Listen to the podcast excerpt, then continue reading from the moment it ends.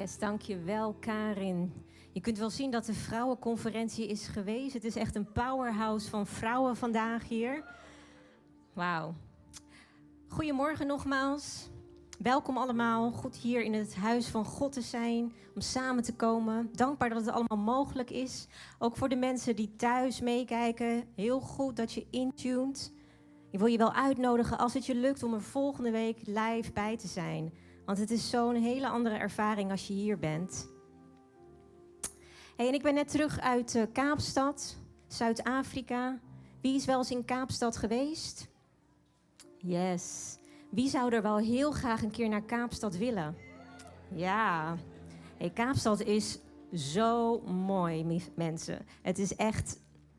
Je hebt stranden je hebt bergen, je hebt de tafelberg. Dus eigenlijk overal waar je kijkt heb je zo de tafelberg om je heen. Je hebt heerlijk eten. Het is een prachtige cultuur. Het heeft ook een heel speciale plek in ons hart, waar ik zo meteen iets meer over ga vertellen. Ik wil eerst even bidden voordat we aan het woord beginnen. Heer, dank u wel. Dank u wel voor deze ochtend. Dank u wel voor deze prachtige mensen die hier zijn en die uh, online meekijken, Heer. Heer, wilt u onze harten openen? Wilt u dat geven wat we nodig hebben hier, ons dagelijks brood? Vader, en dat we ook weer een stukje mogen teruggeven aan u. Dank u wel, Heer Jezus. Wilt u mijn woorden salven? In Jezus' naam. Amen. Amen. Hey, zoals ik al zei, Kaapstad heeft een hele bijzondere plek in ons hart van Henk en mij. En dat komt omdat Henk mij elf jaar geleden daar ten huwelijk heeft gevraagd. Ja, het was echt heel bijzonder. We gingen naar Kaapstad voor een bruiloft van vrienden van ons. En drie dagen net voor de bruiloft besloten de bruidsmeisjes om nog wat gezellig te gaan drinken met de meiden. Dus ik reed met hun mee in de auto. En op een gegeven moment droppen ze mij op het strand. Ik zie in de verte Henk staan. En ik dacht van, oh, we gaan toch met de jongens wat drinken. Dus ik loop naar Henk toe hij kijkt mij aan, hij pakt mijn hand en hij neemt mij mee naar het strand. En op het strand had hij geregeld dat er een heel mooi groot houten kruis in het zand is geplaatst. Dat had hij allemaal van tevoren geregeld. En een prachtige tafel wat gedekt was. En hij knielde neer voor dat kruis. Hij pakte de ring en vroeg mij daar ten huwelijk. Ja, heel romantisch. Het was echt. Ik zat met. Uh, ja, ik, ik, stond daar met knikkende knietjes en huilend en alles erop en eraan. En hij, hij schoof zo die ring om mijn vinger, echt als een bevestiging van: Ik hou van jou. Ik wil mijn leven met jou delen. En jij wordt mijn bruid. En vanaf dat moment begon onze verlovingsperiode in te gaan. Een periode waar je toewerkt naar de bruiloft toe. Waar je toewerkt van hè, wat, hoe gaat dat eruit zien? Alle toeters en bellers, de jurk, noem het maar op. Maar ook een periode waar je toewerkt om echt naar elkaar toe te groeien. Geestelijk. En uh, ja, wat je ook echt gaat uitkijken naar van, hé, hey, we gaan één worden. Wij hebben er heel bewust voor gekozen om niet samen te wonen, om ook geen intimiteit voor het huwelijk te hebben. En we keken dus heel erg uit naar dat moment, naar de bruiloft. En die periode dat we dat wel konden gaan doen. Dus dat was heel bijzonder. En de reden waarom ik dit zo vertel, is omdat ik eigenlijk altijd al een fascinatie heb gehad met de bruid en de bruidegom in de Bijbel. Want in de Bijbel wordt de bruid onder andere genoemd de kerk. De kerk, de kerk wordt als bruid genoemd, de bruid van Christus. En de bruidegom, Jezus. En weet je, er zijn verschillende theologische theorieën over. De vraag is, wie is die bruid nou precies?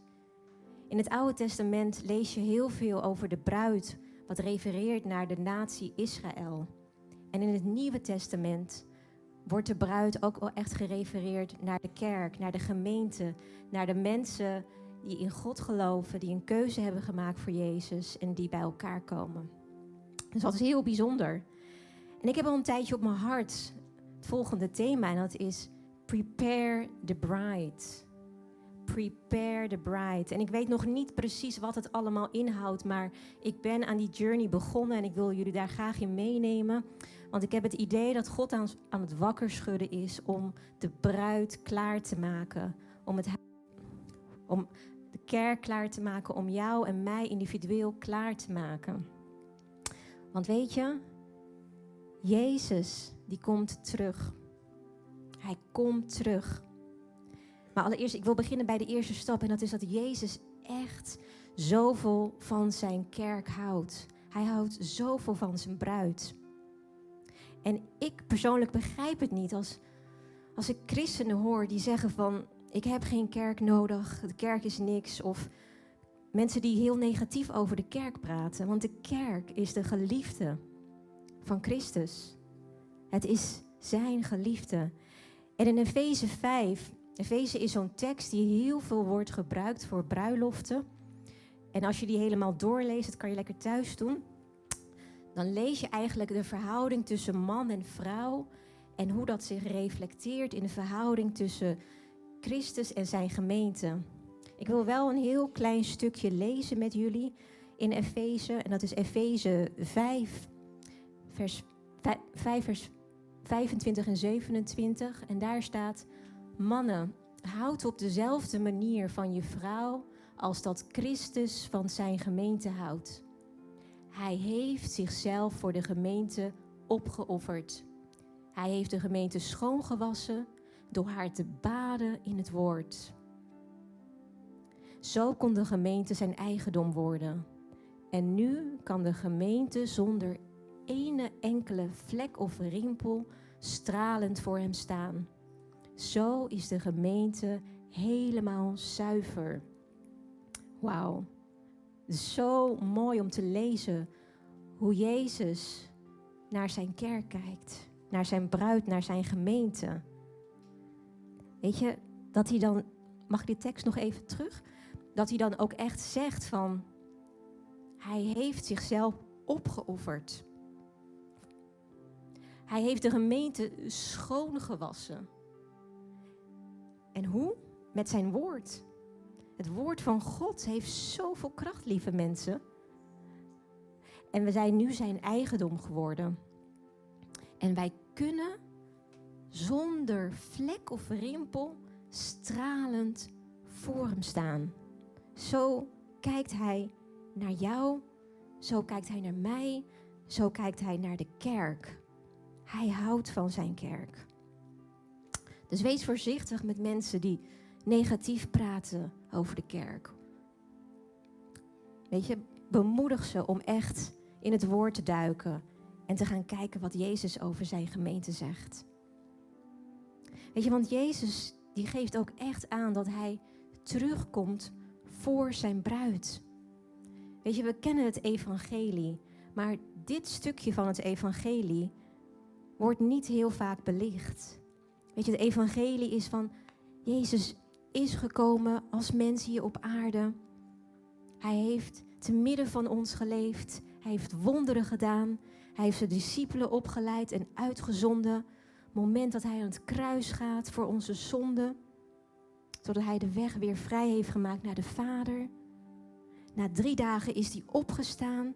Dat vieren we binnenkort met Pinksteren. Sorry, met Pasen. En toen die is opgestaan, toen heeft hij nog 40 dagen lang onder de mensen geleefd. Met zijn discipelen. Hij heeft onderwijs gegeven in die 40 dagen. Hij heeft nog wonderen gedaan. En toen kwam het moment dat hij opgenomen werd naar de hemel. Dat hij weer terugging naar die plek bij de Vader. Waar hij nu nog steeds zit aan de rechterhand. En hij heeft ons een belofte gegeven. En hij zei ook tegen zijn discipelen: Wacht, ga niet weg, want ik ga je nog de Heilige Geest geven.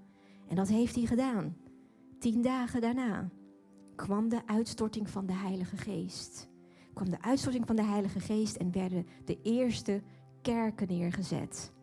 Werden de eerste kerken die zijn toen begonnen. Dat vieren we met Pinksteren. Maar lieve mensen, er is nog meer wat bij het goede nieuws hoort. En dat is dat Jezus ook echt terug gaat komen voor jou en mij en voor zijn bruid. En dat lezen we hier in Johannes 14, vers 2. Hier spreekt Jezus net voor het moment dat hij eh, aan het kruis gaat.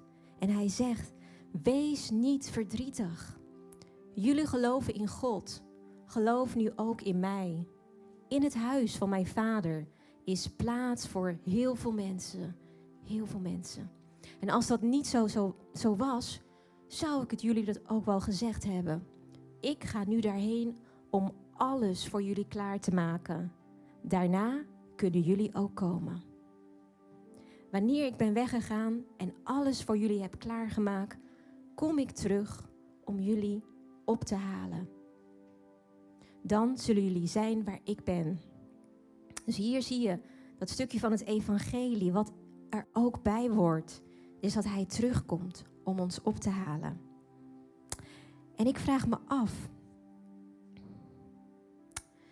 Weet je, er gaan veel dingen, theorieën gaan er rond over wanneer Jezus terugkomt. En dat is een legitieme vraag. Het is een vraag die destijds al door de discipelen werd gevraagd aan Jezus. Wanneer gaat dit allemaal gebeuren? Het is een vraag wat de kerken aan Paulus vragen. Dat lees je in de brieven van Korinthe. Het is een vraag wat eigenlijk door de eeuwen heen al gesteld wordt. En het is een legitieme vraag. Maar de Bijbel is er ook heel duidelijk over. Als we Matthäus 24, vers 36, dat is een van de teksten, zijn best wel wat teksten die daar heel duidelijk over zijn. En daar staat, maar niemand weet wanneer die dag en dat moment zullen zijn. Ook de hemelse engelen weten dat niet. Ook de zoon weet dat niet. Alleen mijn vader weet het. Dus hier zie je dat zelfs Jezus niet weet wanneer dat moment is. Alleen God de Vader weet dat. Wauw. Dus ik denk dat het ook wel de vraag van wanneer komt Jezus terug, dat je daar niet te veel, dat je daar niet te veel uh, je aandacht op moet focussen, maar dat je meer mag gaan kijken van voor wie komt hij terug en waarom komt hij terug. En ik heb het idee dat, uh, dat we als kerk wakker geschud mogen worden. Dat dat verlangen weer terug mag komen. Dat verlangen naar dat Jezus terugkomt. Dat verlangen naar Hem, naar meer van Hem in jouw leven. Naar meer van Hem, dat verlangen. Ze noemen het ook wel de Maranatha cry, de Maranatha cry in het Engels. Die roep van Jezus, kom terug. Jezus, kom terug. En dat is zo krachtig. Ik heb het idee dat sommigen in slaap zijn gevallen. Dat je niet meer vol verwachting kijkt of hoopt op zijn terugkomst. Maar dat je laat meeslepen door alle zorgen en alle problemen en alle dingetjes. Of dat je gewoon je leventje doet en je ziet wel wat er allemaal gaat gebeuren. Nee, weet je, hij houdt van jou. Hij verlangt naar jou. Net zoals ik naar Henk verlangde om echt één te worden, verlangt hij naar jou. Maar heb jij datzelfde verlangen terug naar hem toe? En ik geloof dat we nu in zo'n seizoen zitten dat dat verlangen echt weer opnieuw aangewakkerd mag worden. Dat we weer wakker geschud mogen worden. Jezus, kom. Jezus, kom. Weet je, Openbaring 19, vers 7. Daar staat: Laten we blij zijn en feest vieren en Hem prijzen, want de bruiloft van het Lam begint. Zijn bruid heeft zich klaargemaakt.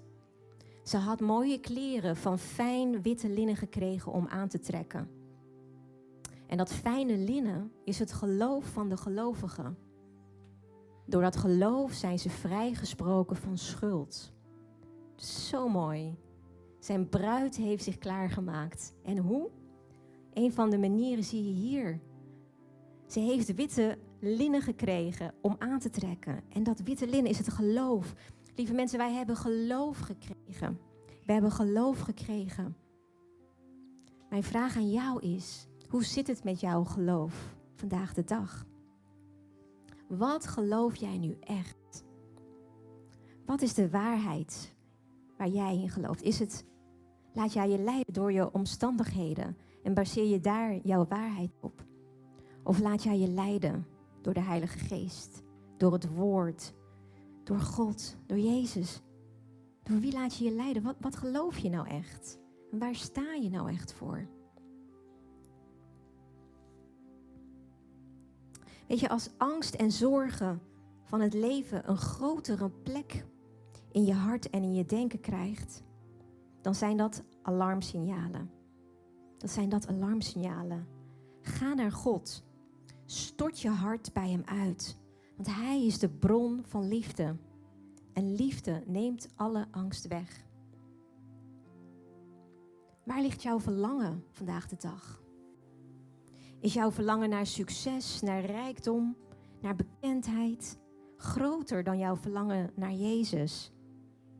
Neem jij meer tijd om te shoppen, te Netflixen, al de dingen die we misschien dagelijks doen, wat helemaal niet fout is.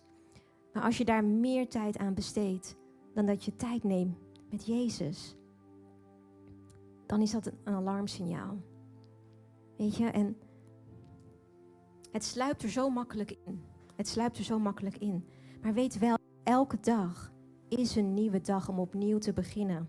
Met nieuwe mogelijkheden. Om terug te gaan naar je eerste liefde. Naar je first love. Want Jezus houdt zoveel van jou. En een van de teksten die ik, ja, die ik echt super mooi vind, dat is in Psalm 139. Waar ik en ieder van ons eigenlijk in mee wil uitdagen, is check je hart. Hoe sta je ervoor? Weet je, ik noem het als de APK-psalm. APK om te checken hoe het met je gaat bij God. En als psalm 139, vers 23 en 24. God, ik wil dat u alles van mij weet. Kijk in mijn hart. Onderzoek mijn gedachten en zeg het me als ik iets verkeerds doe. En help me om weer te leven zoals u het wil. Ik geloof dat we dit allemaal nodig hebben, tijd de tijd. Dat we ons hart checken bij God. Dat we checken of het oké is. Weet je, Henk en ik hebben ook wel zo'n check van... Hey, hoe zit het nou met ons in onze relatie? Gaat het de goede kant op? Doen we nog steeds dingen die we gepland hadden, die we voor ogen hadden? Dus uh, ja, het is echt een, uh, een super mooie tekst om uh, gewoon maandelijks eens een keer te checken bij jezelf.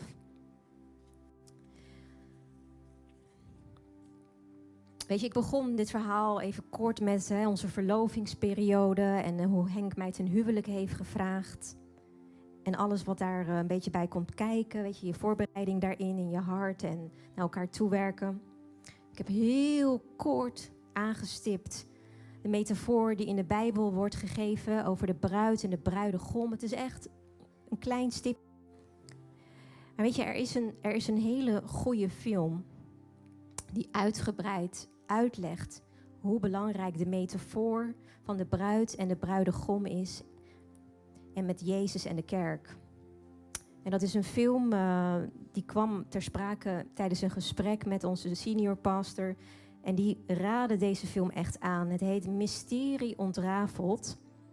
En hij was er zo enthousiast over dat we zelfs over zitten na te denken om, uh, om een keer een movie night te doen met de kerk. En gewoon lekker met z'n allen naar die film te kijken. Want er zit zo'n geheimenis, zo'n mooi beeld wat, hoe God het huwelijk bedoeld heeft.